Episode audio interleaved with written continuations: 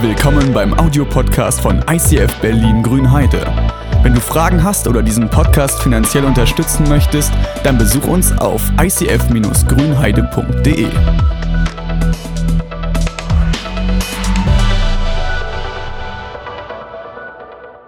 Heute starten wir in eine neue Serie. Und die neue Serie, ihr seht es, es heißt Wunder, Glaube groß, aber starte klein. Und es ist zwar eine neue Serie, ein neues Thema in diesem Jahr, aber es ist auch kein neues Thema. Inhaltlich machen wir da weiter, wo wir uns schon das ganze Jahr mit beschäftigen, nämlich was ist in der Gegenwart Gottes möglich. Wir wollen die übernatürlichen Dinge, die, von denen wir in der Bibel lesen, wir wollen die übernatürlichen Dinge, die bei Gott möglich sind, das, was im Himmel passiert, wir wollen es hier im Natürlichen erleben. Wir wollen das in unseren Alltag integrieren, von dem in der Bibel gesprochen ist. Und wie geht das? Durch die Kraft Gottes. Durch die Gegenwart Gottes, die wir heute und in den nächsten Wochen besonders wieder in den Fokus nehmen werden. Und wir haben uns eine Person aus der Bibel rausgesucht, die eigentlich prädestiniert ist dafür. Denn sie hat so viele Wunder erlebt wie sonst niemand in der Bibel außer Jesus. Der hat noch mal eins draufgelegt. Aber die Person, die am meisten Wunder gewirkt hat, es ist Elisa. Ich weiß nicht, ob du von Elisa schon mal gehört hast, ist im Alten Testament. Er hat Eisen zum Schwimmen gebracht. Das war, sein, äh, das, das war eins der krassen Dinge, dass er so eine Axt da irgendwie im Wasser hatte. Äh, das erste Wunder war, dass er eine unsaubere Quelle, dass er eine Stadt wieder sauberes Wasser gebracht hat und äh, die konnten wieder trinken, wurden nicht mehr krank und so weiter. Ähm, er hat Wunder gewirkt, mehr als keine andere. Er hat mal Mehl vermehrt, er hat Öl vermehrt. Und da habe ich gedacht, so, das ist ja total aktuell. Ich weiß nicht, ob du das weißt, aber wie oft du Mehl einkaufen willst oder nicht. Ich wollte neulich irgendwann Lagerfeuer mit, mit Leuten hier dann so Knüppelkuchenteig machen und ich habe festgestellt, es gibt gar kein Mehl. Äh, so ja, also seit Monaten gibt es in den Supermärkten kein Mehl, die Ölpreise sind in den Himmel geschossen. Elisa hat solche Wunder gemacht, von daher es ist eine aktuelle Geschichte irgendwie dabei. Elisa hat so viele Wunder erlebt wie kein anderer. Und ich lade dich ein, dass du in den nächsten Wochen deine Bibel nimmst und diese paar Kapitel aus dem Alten Testament einfach begleitend liest, um die Geschichte, um das Leben von Elisa mehr zu entdecken. Es sind, ich glaube, so 10, 12, 13 Kapitel, also nicht wahnsinnig viel im zweiten Buch der Könige. Und wir werden von Woche zu Woche uns einen Teil seines Lebens anschauen und überlegen, was heißt dieses Wunder für mich? Was kann ich da rausziehen? Was kann ich aus diesem Abschnitt seines Lebens für mein Glaubensleben mitnehmen? Für mein Heute in meine Gegenwart? Und das Besondere an Elisa ist, dass er eigentlich gar kein besonderer Mensch ist. Da denke ich mal, super, passt ja zu mir. Ich bin auch kein besonderer Mensch. Wir sind alles normale Menschen.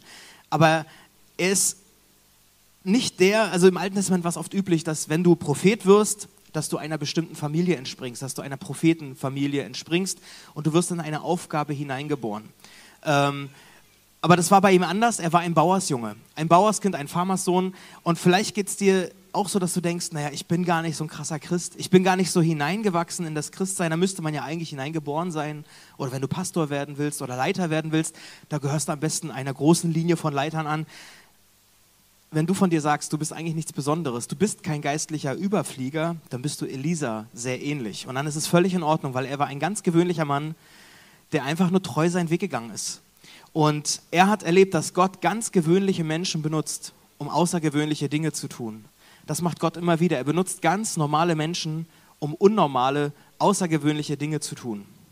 Und wir schauen uns die Berufungsgeschichte heute an von Elisa. Aus dem ersten Könige lese ich mal äh, einen Vers vor.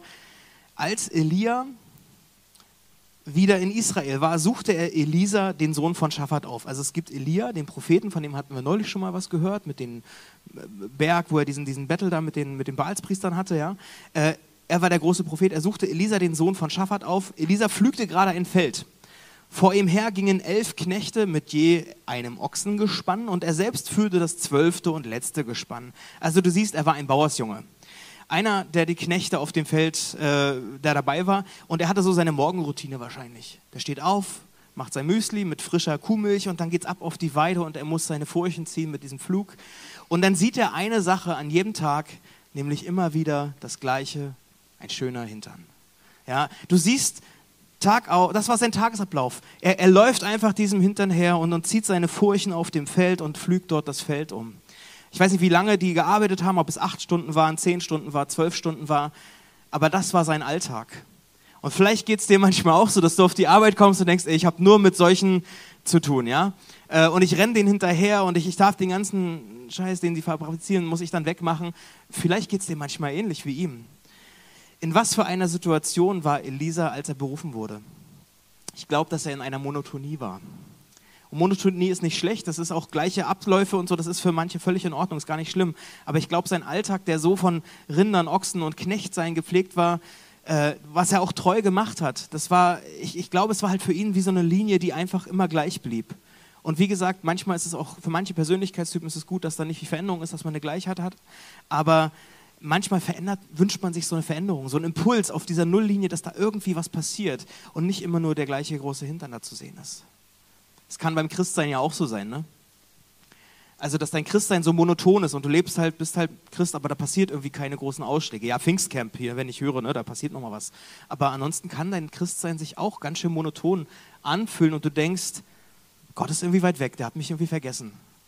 Also ich bin ja auch nichts Besonderes, also warum sollte er dann auch was bei mir tun? Nochmal die Frage, wann erlebst du Gott?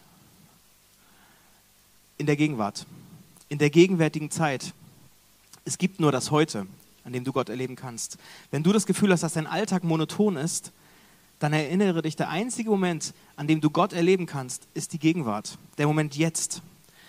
Da, wo du bist, da kann der Impuls kommen selbst wenn du acht Stunden irgendwelchen Kuhhintern folgst, ja, und dich fragst, warum mache ich das Ganze hier, aber mitten in so einer Situation erlebt Elisa die Berufung. Die einzige Möglichkeit, Gott zu erleben, ist jetzt, weil jetzt ist er da. Du kannst nicht nur aus der Vergangenheit leben. Vielleicht hast du früher ganz viele Dinge erlebt mit Gott und sagst, da ziehe ich meine Kraft noch raus, aber du wirst die nicht jetzt erleben. Oder du hast von Gott Träume bekommen, Visionen bekommen, dass Gott was durch dich machen wird und du lebst irgendwie gefühlt nur in der Zukunft und wartest darauf, dass was passiert, aber du wirst es heute nicht erleben. Deshalb ist es wichtig, dass wir im Heute, dass wir heute in unserem Alltag, selbst wenn er monoton ist, dass wir Freiräume einbauen, dass wir Gott Freiräume geben, in denen er wirken kann, weil er ist da, er hat es versprochen, ich bin bei euch alle Zeit. Lass uns Freiräume einbauen, dass wir gucken und schauen, wo wirkt Gott, ob das durch Kleinigkeiten ist, ob das durch große Dinge sind. Wir haben in der letzten Woche was gehört von einer verschwundenen Beißschiene ja, oder ein Stipendium, was dann irgendwie gegeben ist. Das sind scheinbar normale, banale Dinge, die vielleicht auch so passiert werden. Aber ich glaube, wenn wir unseren Fokus auf Gott richten, dann werden wir ihn in diesen Dingen sehen. Du brauchst diese Freiräume. Und ich weiß, wir wünschen uns oft diese Highlights, ähm, ich war vor kurzem mit auf der Conference und äh, das, das, war so, so, wie so ein Glaubensbooster, wo man merkt, da, da, da spricht Gott einen nochmal auf eine ganz besondere Art und Weise an. Man wird nochmal ausgerichtet. Vielleicht auch auf dem Camp, dass du merkst, ja, ich, ich will mein Vertrauen neu auf Gott setzen. Ich will eine Entscheidung treffen, aufzustehen. Und ich will auch in den Schwierigkeiten an Gott festhalten. Ich will vielleicht in meinem Büro oder in meiner Schulklasse einen Unterschied machen. Aber dann bist du zu Hause und du stellst fest, eigentlich habe ich nur so einen blöden Hintern vor mir. Eigentlich sind die Leute, also Gott hat ja eine schöne Idee mit mir gemacht, aber eigentlich erlebe ich im Alltag nur Schwierigkeiten. Das ist, also da passt das irgendwie dann doch nicht so mit dem Christsein und den, den ich, ich, ich werde meinen Alltag fahren, äh, mein, mein, mein Umfeld verändern und so, ja. Äh, es ist schwer manchmal, das ist so eine Spannung mit diesen Highlights und mit diesen alltäglichen Dingen, ja, weil du bekommst manchmal große Visionen, vielleicht schlummert in dir was. Du bekommst diese Ideen und willst die irgendwie auch leben, Dinge vornehmen, im Springcamp gab es diese Bibelmeditation, ne, wo man sagt, okay, ich will mich morgens nochmal klar machen irgendwie und, und Dinge in mein Leben lassen. Ich weiß nicht, wie oft ihr das gemacht habt die Woche. Ich habe es einmal geschafft. Aber auch nur, weil ich Predigt vorbereitet hatte ne, und dachte, jetzt kann ich es ja mal machen. Aber äh, so geht uns doch, doch manchmal. Wir nehmen uns Dinge vor, wir haben Dinge im Kopf, aber im Alltag das einzubauen, ist manchmal schwierig. Du willst leuchten, aber der Alltag scheint trist und grau. Und da will ich euch an Elia erinnern, und ich mache mal äh, einen großen Bogen. Ja. Es dauert bei ihm nämlich ziemlich lange von der Berufung, bis er letztlich als Prophet auftritt. Es dauert zehn Jahre lang. Zehn Jahre lang dauert es bis zu seinem ersten Wunder. Zehn Jahre lang ist nichts passiert. Zehn Jahre lang zieht Elia, äh, Elisa mit seinem neuen Chef weiter. Das ist immer schwierig mit den Namen. Ne? Ähm, er ist einfach nur Diener. Also nachdem er ewig diesen Flug zieht und diesen Rinderleuten dort folgt, folgt er plötzlich einem Propheten und ist dort in der Ausbildung. Er ist Assistent.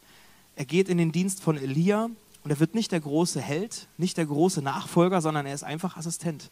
Vielleicht wieder so eine Monotonie des Alltags. Eigentlich hat er im Kopf, ich habe ein Ziel.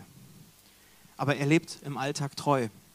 Und es gibt diesen weisen Gedanken, mit dem man langfristig ans Ziel kommt. Vielleicht habt ihr das schon mal gehört. Schau mit dem einen Auge auf dein Ziel, aber mit dem anderen Auge auf deinen nächsten Schritt. Es mag sich vielleicht komisch anfühlen, aber es gibt Menschen, die leben ihren Alltag und die glauben nicht mehr daran. dass irgendwann noch mal was passieren könnte. Dass dieser monotone Alltag ist halt das Normale. Das Christsein, was so monoton ist, das ist halt das normale Jahr früher. Ja? Sie glauben nicht wirklich daran, dass Gott mit ihnen noch was vorhat. Und du siehst den Flug, den Rinder hintern und sagst, das ist halt alles.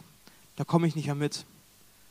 Aber es gibt auch die Menschen, die immer in der Zukunft leben, irgendwann werde ich mal dies und jenes tun. Und hallo, ich werde mal Chef sein. Oder ich werde mal Pastor werden. Also brauche ich jetzt nicht, ihr Techniker, ihr könnt euch mal selber drum kümmern, ich gehe jetzt beten. Ja, also auch das, beides extreme Situationen, die irgendwie komisch sind. Aber du hast zwei Augen bekommen, um beide Dinge zu vereinen. Mit dem einen Auge fokussiere ich das Ziel, was Gott mit dir vorhat, was er vorhaben möchte, die Träume, die, die Verheißungen, die Dinge, die in der Bibel stehen, wo du sagst, das, daran will ich festhalten, den Blick will ich darauf behalten und gleichzeitig werde ich das andere Auge auf die konkreten Schritte tun, die vor mir liegen, die Dinge, die vor meinen Füßen sind. Jesus sagt sogar, hey, das, das Große, was vor euch liegt, es wird noch größer. Ihr werdet größere Dinge tun, als ich tue. Von daher die Wunder, die Jesus getan hat, das ist eine nette Idee, es ist ein guter Anfang, aber vom Versprechen her werden wir mehr. Wir werden gleiche Dinge tun, wir werden größere Dinge tun. Glaube groß, aber starte klein. Das ist genau das Ding, beide Augen im Blick zu behalten. Mit dem einen Auge schaue ich auf das, was direkt vor meinen Füßen liegt. Die Aufgaben, da bin ich treu und erledige, was Gott vor mir setzt. Da ist Gott, da kann ich den nächsten Schritt tun. Und der nächste Schritt ist manchmal ein unspektakulärer Schritt. Der nächste Schritt ist manchmal nur ein nächster Schritt. Es sind manchmal nur Kleinigkeiten, aber durch viele kleine Schritte komme ich ans Ziel. Durch viele treue Schritte im Glauben werde ich wachsen. Glaube groß, aber starte klein. Und wenn du von Gott für den vollzeitlichen Dienst berufen bist, ich, es ist wahrscheinlich nicht die Masse, aber dann, dann ist es selten, dass du sofort ans Ziel kommst, dass du sofort am Ziel einsteigst, sondern es ist ein langer Weg von vielen kleinen Schritten. Treu sein im Kleinen. Und vielleicht heißt es, Diener zu sein. Einfach nur so ein Assistent, so ein Hiwi.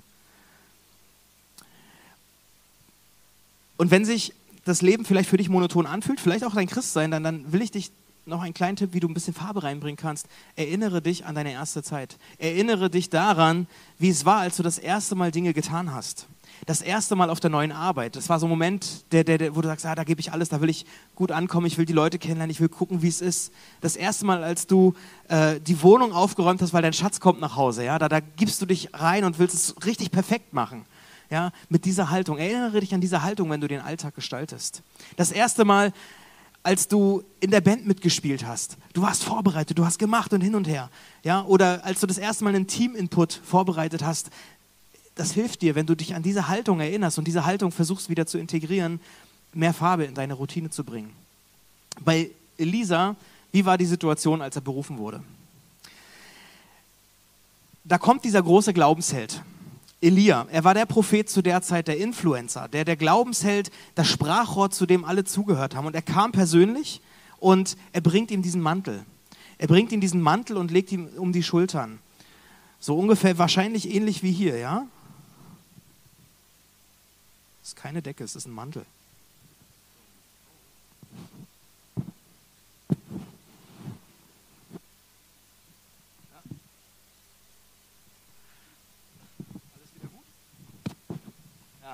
So, so, so ähnlich war es. Du hast im, im ersten Könige gibt es diese, diesen Bericht, da heißt es, es ist ganz kurz beschrieben, aber es ist ein sehr bedeutungsvoller Moment. Es heißt, Elia kam ihm über das Feld entgegen. Elia, der Prophet, er kommt in seinen Alltag hinein. Gott schickt einen Menschen in den Alltag von jemand anderes und er wirft ihm den Mantel über die Schultern und ging weiter, als ob nichts passiert ist. Ja?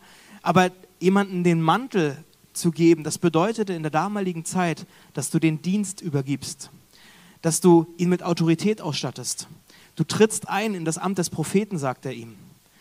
Und Elisa hat es sich nicht ausgesucht, sondern Gott hat es sich ausgesucht. Elia hatte seine eigene Geschichte, äh, wo er dann wusste, dass Elisa dran ist. Äh, und es das heißt im nächsten Vers direkt, Elisa, also der dem Mantel übergeworfen wurde, Elisa ließ seine Rinder stehen, lief hinter Elia her und sagt, ey, warte mal noch, darf ich mich noch von meinen Eltern verabschieden? Er wusste, Gott ruft mich jetzt, er gibt mir diese Aufgabe, die ich gar nicht wollte, aber er gibt mir diese Aufgabe und er sagt, darf ich mich noch von meinen Eltern verabschieden? Danach will ich gerne mit dir kommen. Elia antwortete, geh nur, ich habe dir ja nichts getan. Also Elia bekommt, Elisa bekommt diese Berufung und er wollte sich von seinen Eltern noch verabschieden und da siehst du wieder diese Treue, die er hat. Diese Treue nicht nur im Dienst, dass er seine Furchen zieht, sondern auch seine Loyalität den Eltern gegenüber. Elisa gehört zu den Menschen, die treu auch Gott gegenüber waren. Da komme ich später nochmal drauf vielleicht. Ähm, aber er war auch treu seiner Familie gegenüber. Und Elia sagt, ja, mach das. Geh nochmal dahin, aber vergiss nicht, wie dein weiterer Weg aussieht. Und ich glaube, Elisa hat wieder mit diesen zwei Augen gelebt. Zum einen die große Vision, ich werde nicht vergessen, was Gott mit mir vorhat, was jetzt passiert ist in meinem Leben. Ich werde mit Elia gehen, ich werde zum Propheten für dieses Land. Aber das andere Auge hat er auf die Dinge, für die er Verantwortung hat, nämlich für seine Eltern, wo er sagt, ich, ich will mich verabschieden, ich will einen vernünftigen Übergang machen. Ein Auge auf seine große Vision und das andere auf die nächsten Schritte. Das liegt vor meinen Füßen. Und als der nächste Schritt dran war, geht er ganz kompromisslos vor. Er war innerlich wahrscheinlich auch vorbereitet. Also er, er, wusste, dass Gott manchmal Dinge wünscht und etwas Neues gibt und dann geht es darum, halte ich jetzt klar diesen Weg ein oder, oder schwanke ich da. Elisa, er gibt seinen Job auf und er tritt einen neuen Weg an. Er geht mit diesem Propheten, mit Elia mit und ähm, ich weiß nicht genau, was bei ihm dann losging innerlich, ja, weil wenn er dann mitzieht und weiß, ich gehe jetzt in diesen Dienst von diesem Propheten, ich werde selber zu einem, ob da sich vielleicht so ein Druck aufgebaut hat. Ich weiß nicht, ob du so einen Druck kennst, wenn du in die Mitarbeiterschaft kommst und sagst, oh, jetzt werde ich aber, jetzt muss ich hier dann, wenn ich mich hier verspiele, wenn ich mich hier verhasple in der Predigt oder in der Moderation oder irgendwo, was soll denn dann passieren? Da habe ich eine Verantwortung. Da habe ich einen Druck. Und dann habe ich den großen Propheten vor mir vielleicht, an dem ich mich vergleiche und so. Da kommt vielleicht eine Erwartung mit, wenn du in Leiterschaft eintreten sollst, wenn Leute dich fragen, ob du den nächsten Schritt gehen würdest, da kann plötzlich so ein Druck hervorkommen. Aber Elisa wusste, wenn ich treu meinen Weg gehe, wird Gott mir auch Größeres anvertrauen. Da, wo ich im Kleinen treu bin, da werde ich auch größere Dinge erleben. Da, wo ich im Glauben klein starte, werde ich auch größere Dinge erleben. Er wusste es schon als kleiner Junge, ich werde treu sein und ich werde die Dinge einfach tun, die vor meinen Füßen liegen. Egal, ob es Rinder sind, die Gott mir anvertraut, oder ob ich Assistent bin von einem Propheten. Und wenn es zehn Jahre sind, ich meine, zehn Jahre finde ich ganz schön krass, äh, ob, sich, ob sich das so, ob er das in dem Moment so erwartet hat. Weil wenn du irgendwo anfängst, bei dem Job, ob du sagst, ey, zehn Jahre würde ich immer das Gleiche machen. Zehn Jahre lang bleibe ich Assistent. Das kann was mit dir machen. Wenn du nicht weißt, wann kommt der nächste Schritt, Zehn Jahre lang ist er nur der Helfer, vielleicht derjenige, der einfach nur Stühle stellt, der Woche für Woche den Abwasch im Tempel macht, der Kopien anfertigt. Zehn Jahre lang, der einfach treue Aufgaben übernimmt. Es dauert zehn Jahre, ich weiß nicht, wie lange du hier bist, aber wenn es zehn Jahre dauert, bis du dein erstes Wunder erlebst, das ist, kann schon eine Monotonie. Das kann schon wieder so, so eine Nulllinie irgendwie sein. Aber er war treu und er ist diesen Weg einfach gegangen. Das finde ich sehr bemerkenswert. Dieses Dienen hört nie auf. Und Dienen das heißt für mich genau das, Dinge zu tun, die vor meinen Füßen liegen. Und das ist eine Herzenseinstellung. Und ich glaube, dass genau darin sich Gottes Gegenwart am größten zeigt, wenn wir dienen. Wenn wir mit dieser Haltung sind, ich mache das, was vor meinen Füßen liegt. Gott vertraut mir Dinge an, er rüstet mich mit Aufgaben aus, mit, auch mit Fähigkeiten aus. Und äh, wir sind eine Kirche von Dienern. Also wir sind Leute, wir tun die Dinge, die Gott uns vor die Füße legt. Wir halten die große Vision im Blick, ja. Das verlieren wir nicht aus dem Blick. Wir werden irgendwann mit 300 Leuten hier wahrscheinlich sitzen. Ganz sicher. Wir werden nicht ewig mit einem Gottesdienst noch klarkommen. Vielleicht gibt es weitere Locations. Es gibt in Brandenburg so viele Kirchen, die noch leer sind, wo Leute nicht hingehen. Warum sollen die nicht wieder bevölkert werden? Warum sollen Christen nicht ihren Stand wieder einnehmen und Leuten sagen, hey, wie kannst du Frieden mit Gott finden? Da wird sich was ändern. Aber solange wir das noch nicht sehen, sind wir treu in dem, was wir heute tun. Stell dir vor, du hast diesen Mantel bekommen, du weißt, du wirst Prophet. Du hast eine Autorität, du bist die eingesetzte Person und Gott hat eine Berufung für dein Leben. Aber für dich fühlt sich das irgendwie schwer an, es wird dann irgendwie warm jetzt auch und dann kratzt das auch so ein bisschen, ja.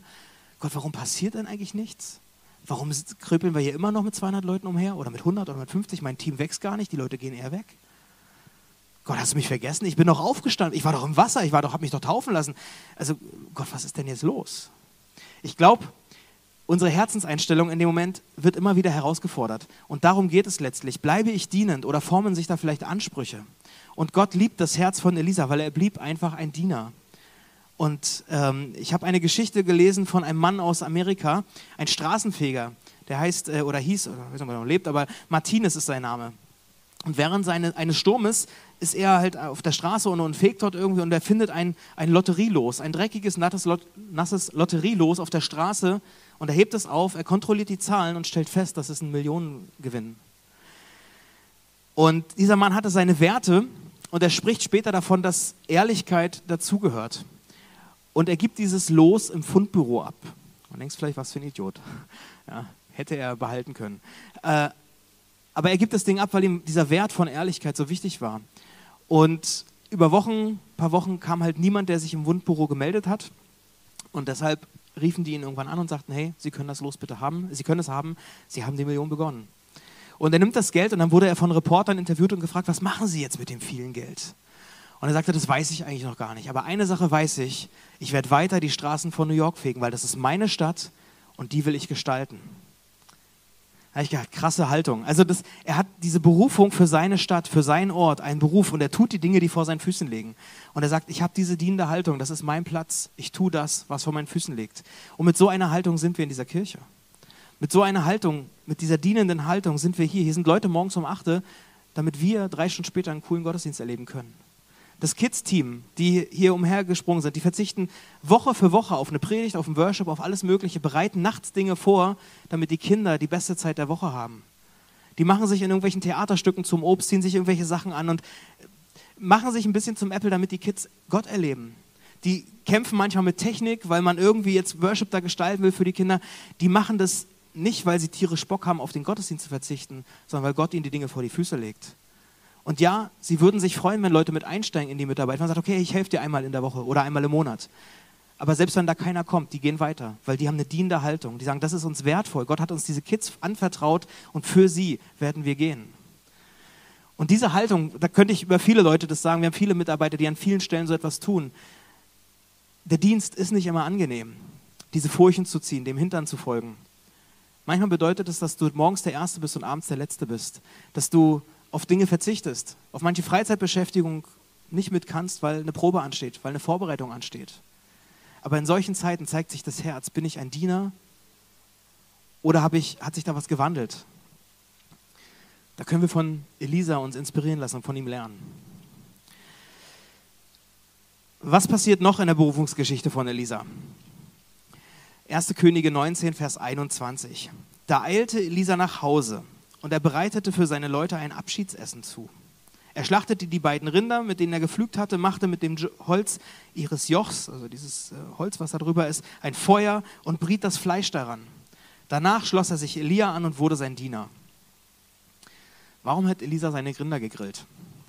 Er baut diesen Flug auseinander und er macht daraus ein Feuer, er schlachtet die Rinder und er verbrennt eigentlich seine komplette Existenz. Elisa weiß in dem Moment nur, was ist seine Berufung und was ist der nächste Schritt. Er weiß nicht genau, was alles passieren wird. Aber er weiß, wenn ich jetzt nicht alles auf eine Karte setze, wenn ich jetzt nicht all in gehe, dann werde ich immer straucheln, dann werde ich immer schwanken. Er lebt seine Werte, er verabschiedet sich von seinen Eltern, aber dann sagt er, ich gehe weiter, ich gehe den nächsten Schritt. Und Elisa sagt, kannst du machen, vergiss nicht, was noch kommt. Äh, vergiss nicht deinen Berufungsmoment, aber es gibt was Neues, es kommt was Neues und du musst eine Entscheidung treffen. Du musst Freiraum schaffen, du musst Dinge verbrennen, damit du den nächsten Weg gehen kannst. Und gerade wenn jemand in den vollzeitlichen Dienst einsteigt, wie Elisa, wäre es ja vielleicht sogar schlau gewesen, sich so ein finanzielles Polster aufzubauen. Vielleicht hätte er die Rinder verkaufen können, dann hätte er in der Zeit, wo er dann von Spenden lebt, ja vielleicht sogar noch ein bisschen Polster gehabt. Dann hätte er so eine Sicherheit, wenn das doch alles nicht so klappt mit Elia wenn er plötzlich weg ist. Ja, Spoiler. Ähm, ja, aber solange du in deinem Leben einen Plan B hast, das könnte ich ja stattdessen machen, da wirst du nicht alles für Plan A geben. Solange du eine Rückzugsmöglichkeit hast, wirst du nie alles in eine Waagschale werfen. Und Elisa hat von Elia gelernt, also von dem Vorgänger, dass es sich lohnt, bei Gott alles zu geben, alles auf eine Karte zu setzen. Auch wenn du nicht genau weißt, was dann alles kommt. Auch wenn du nicht weißt, was du im Gegenzug für deinen Glauben bekommst, für die Treue.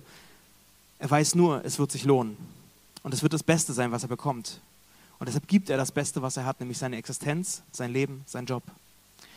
Und ich weiß, für manche von uns, die hier sitzen, ist in diesem Jahr so ein Neustart dran gewesen oder steht noch an. Ein Einstieg in ein neues Kapitel, auch im Glaubensleben, auch im Mitarbeiterleben, dass man in eine, neues, in eine neue Stufe irgendwie kommt und weitergeht. Und wir hatten am Jahresanfang in einer Predigt ein Bild. Ähm, da war ein Boot oder mehrere Boote und du siehst verschiedene Bereiche, in denen du leben kannst, äh, wie sehr du Gott erlebst, wie viel du erlebst. Bist du in deinem sicheren Hafen, wo du das betest, wo du auch sagst, okay, das sehe ich, oder gehst du weiter? Und wie kann sich der Glaube in diesem Jahr abspielen? Darüber haben wir geredet, dass Glaube Schritte bedeutet, Vertrauen Schritte zu gehen. Und da will ich dich daran erinnern, setz die Segel, lass dich aufs Meer hinausziehen, weil Gott ist dein Wind. Er ist der, der deine Segel mit Kraft erfüllt. Geh diesen Schritt. Und wenn es heute darum geht, alte Gewohnheiten hinter sich zu lassen, dann geht es genau darum, den sicheren Hafen hinter sich zu lassen, mit alten Gewohnheiten zu brechen, aus dem alten Leben herauszutreten, Dinge hinter sich zu lassen. Und du musst vielleicht nicht unbedingt ganz praktisch was verbrennen, wie bei Elia, äh, wie bei Elisa, dass du irgendwas verbrennst, aber im übertragenen Sinne kannst du Dinge verbrennen. Dinge, die dich hindern, nach vorne zu gehen, kompromisslos zu leben. Was kann das sein? Was sind Dinge, die dich daran hindern, nach vorne zu gehen? Vielleicht ist es wie bei Elia, bei Elisa so eine Sicherheit. Elisa verbrennt seine Sicherheit, er verbrennt das, was ihn in Kompromisse führen könnte, wo er wieder seine zweite Sicherheit hätte. Gerade in Zeiten wie diesen, wenn es heute darum geht, ja, da, das klingt ja irgendwie unlogisch, wir sind Krisenzeit. Ja, wenn man dann sagt, den Arbeitstag oder die Arbeitswoche um einen Tag zu kürzen, um diesen Tag in die Kirche zu geben, das macht, das ist doch dumm. Das kostet doch Geld. Willst du das wirklich? Die Zeiten damals waren nicht sicherer. Es ist immer eine Überwindung. Und Sicherheit im Job oder im Geld zu geben, um etwas mehr für Gott zu tun, das ist immer ein Opfer, es ist immer ein Wagnis. Aber es wird sich lohnen. Vielleicht heißt es für dich, Zeitfresser zu verbrennen, zu opfern. Geh mal durch dein Leben, durch deinen Alltag und überleg, was sind so die monotonen Bewegungen, die man immer wieder tut. So ein Swipe. Ja, wo man, ich bin ja, habe ja kein Problem mit Instagram oder so, ne? aber es ist manchmal einfach ein Zeitfresser. Sich dann Gedanken zu machen, was, was macht man jetzt in die Story, was teile ich jetzt noch und mein Quinoa-Müsli oder sowas, ja. Also was, was raubt dir die Zeit, was lässt dich am Ende vielleicht nicht so erfüllt zurück, wie du eigentlich erwartet hast, ja. Scan mal deine Woche, es können auch ganz andere Dinge sein. Weil Zeit ist wertvoll. Und wenn du minutenlang durch die Stories von anderen Leuten schaust und dich fragst, warum erleben die eigentlich alles was und was, was das würde ich auch gerne mal machen und das würde ich gerne mal tun, ja, dann liegt es vielleicht daran, dass die anderen was tun und du es dir anschaust. Also verbrenne Zeitfresser, gib Gott Chancen, gib Gott Zeitfenster in deinem Alltag, in denen er durch dich Wunder tun kann. Große Dinge, kleine Dinge, in denen er sich zeigen kann. Verbrenn vielleicht Ablenkung. Dinge, die dir den Fokus rauben, die immer wieder wie Störsender irgendwie reinkommen. Oder Gewohnheiten, die dich einfach abhalten, dich auf Gott zu konzentrieren.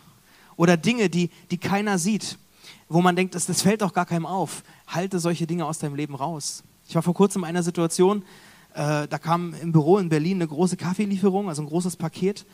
Und das Kaffee riecht schon gut, wenn er äh, frisch ankommt und so. Ja, und ich habe das aufgemacht und es duftete irgend so ein besonderer Kaffee, was auch immer. Naja, jedenfalls habe ich dieses Paket aufgemacht und diese ganzen Dinger da gesehen. Und es kam für einen Bruchteil einer Sekunde kam so ein komischer Gedanke in mir hoch. Ich nehme dir doch ein Paket mit.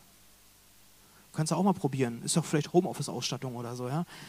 Und das waren wirklich nur ganz kurze Momente, aber da habe ich gemerkt, so, es kam sofort diese innere Stimme, wie, was denkst du da eigentlich gerade? Ja, es ist nur Kaffee, aber wie willst du über größere Dinge treu sein, wenn du das nicht in diesen Kleinigkeiten schaffst? Wenn du schon bei Kleinigkeiten nicht treu bist, wie willst du dann bei großen Dingen treu sein? Ich habe mich irgendwie ertappt gefühlt und dachte erst mal Gott, also, Entschuldigung. Ähm, aber ich habe das auch alles zur Bar gebracht, alles gut. Aber so eine Momente erleben wir. Wir alle erleben solche Versuchungen, wo es darum geht, da könnte ich doch einen Kompromiss eingehen. Prinzipien kann ich, sieht ja keiner, kann ich doch über Bord werfen. So kleine Kompromisse, die keiner sehen würde. Das nicht bezahlte Getränk an der Bar oder die Werte, die ich über Bord werfe, wenn ich mit dem Sex nicht bis zur Ehe warten kann. Ja? Das, das kriegt doch keiner mit, sieht doch keiner. Ich glaube, dass solche Dinge trotzdem Gott, den, den Bezug zu Gott stören können. Die Frage ist, was kannst du verbrennen? Was ist das, was dich hindert, alles für Gott zu geben? Und an der Stelle lade ich dich ein, radikal zu sein. Lass dich nicht einlullen, indem du sagst, ich mache noch Plan B. Ich brauche den ja noch. Brauchen doch alle. Ich brauche ein zweites Polster. Wenn ich was von Elisa lerne, dann ist es seine Radikalität. Zu sagen, wenn Gott mich beruft für Plan A, dann brauche ich keinen Plan B. Dann kann ich alles auf diese Karte setzen. Ich werde alles verbrennen. Ich opfere es für Gott und ich setze alles auf diese Karte. Und ich spule mal jetzt ein bisschen vor im Leben von Elia, von Elisa. Ich spule mal vor zehn Jahre weiter, als er die ersten Wunder erlebt kurz bevor Elia abtritt, also bevor der große Prophet seinen Dienst beendet und Elisa ans Ruder kommt, da sagt Elia, komm noch mal her zu mir. Du weißt, jetzt ist die Zeit gekommen und du kannst dir noch eine Sache wünschen und ich werde dafür beten, dass Gott diese Sache erhört. Und dann lesen wir im zweiten Könige Kapitel 2, dass Elisa antwortet, ich möchte als dein Schüler und als dein Nachfolger doppelt so viel von deinem Geist bekommen wie die anderen Propheten. Also der Junge ist nicht schüchtern, der ist auch nicht hält sich an der Stelle nicht zurück. Ja, Elisa wünscht sich den doppelten Segen, diese doppelte Portion. Elisa war immer kompromisslos. Als kleiner Junge, als die ganze Umgebung Baal angebetet hat und ihren Glauben und ihre Werte mit denen der Welt vermischt hat, da war einer von denen, die das nicht gemacht haben. Auch als kleiner Junge. Elisa blieb kompromisslos, als er treu seinen monotonen Alltag gelebt hat. Er hat seinen Dienst unter Elia auch treu getan. Er hat alles verbrannt, was ihn vielleicht hätte ablenken können. Und auch beim Segen als es darum geht, was wünschst du dir noch mehr? Er hat sich den Segen gewünscht, er hat sich den Geist Gottes gewünscht. Er sagt, wenn, dann will ich hinaus aufs offene Meer. Dann will ich meine Segel so setzen, dass ich alles erlebe, was Gott vorbereitet hat. Ich will nicht den Netto-Segen, das, was von anderen vielleicht noch übrig ist. Ich will nicht von den Predigten von anderen Leuten leben, sondern ich will den vollen Segen. Ich will die eigene Predigt sein. Ich will selbst in der Bibel lesen. Und Gott erhört dieses Gebet. Elisa wird zu jemandem in der Bibel, der enorm viele Wunder erlebt. Wir werden das in den nächsten Wochen uns anschauen. Du kannst es selbst lesen in der Bibel. Warum erlebt er das? Nicht, weil er besonders wäre, sondern weil er treu war. Weil er ein Auge auf die Vision behalten hat und mit dem anderen ganz treu die Schritte gegangen ist, was vor seinen Füßen liegt, die Dinge getan hat. Und diese Einstellung, mach sie dir zu eigen. Und um konkret zu werden, lade ich dich ein, dass du während der nächsten beiden Lieder einen Schritt gehst. Vielleicht ähm, trittst du aus den Reihen und wirst an eine dieser vier Feuerstellen kommen, die wir hier haben.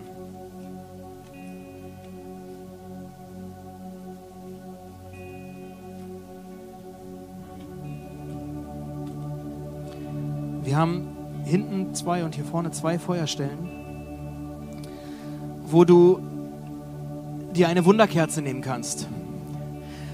Und die kannst du entzünden. Und wenn du dir so eine Kerze nimmst, dann projiziere eine Sache dort hinein. Dann stell dir vor, was will ich Gott opfern? Was gebe ich dort hinein? Und dann halte das Gott hin und sag Gott, verbrenn du. Verbrenn, verbrenn diese Sache. Ich will Freiraum schaffen in meinem Alltag. Ich will dir Dinge möglich machen, die ich vorher nicht, wo ich vorher selber das Recht drauf hätte, auf meine Zeit, auf meinen Alltag, was auch immer. Und dann halte Gott das hin und vertraue darauf, dass er dich in dieser Woche berührt, dass er in dieser Woche dir Dinge zeigt. Vielleicht ist es deine Sicherheit, Zeitfresser, Sünde, die dich immer wieder abhält, Wunder mit Gott zu erleben. Halte Gott das hin und räume im Alltag Freiräume ein, in denen Gott wirken kann. Jesus, dafür will ich beten. Du siehst, dass wir uns auf der einen Seite nach mehr von dir sehen und uns Wunder wünschen und uns dein Eingreifen in unserem Alltag ja, vorstellen und, und, und, und davon träumen. Und gleichzeitig siehst du, dass es manchmal total schwer ist, irgendwie Freiräume zu schaffen und aus dieser Monotonie des Alltags irgendwie auszusteigen. Und Jesus, deshalb bitte ich dich darum, dass du jedem Einzelnen zeigst, wo Freiräume sind, die wir schaffen können, damit du wirken kannst. Ich bitte dich, dass du diese Dinge verbrennst. Jetzt erstmal symbolisch, aber heute Nachmittag, morgen, in, diesen nächsten Tagen, dass wir erleben, dass wir diese Freiräume haben, wo wir deiner Stimme lauschen können, wo wir beten können, wo wir dein Licht leuchten lassen können, wo wir merken, wie deine Hand in unseren Alltag eingreift. Öffne unseren Blick dafür. Heiliger Geist, wirke unter uns, wirke in uns. Du bist ja in uns, du lebst doch hier.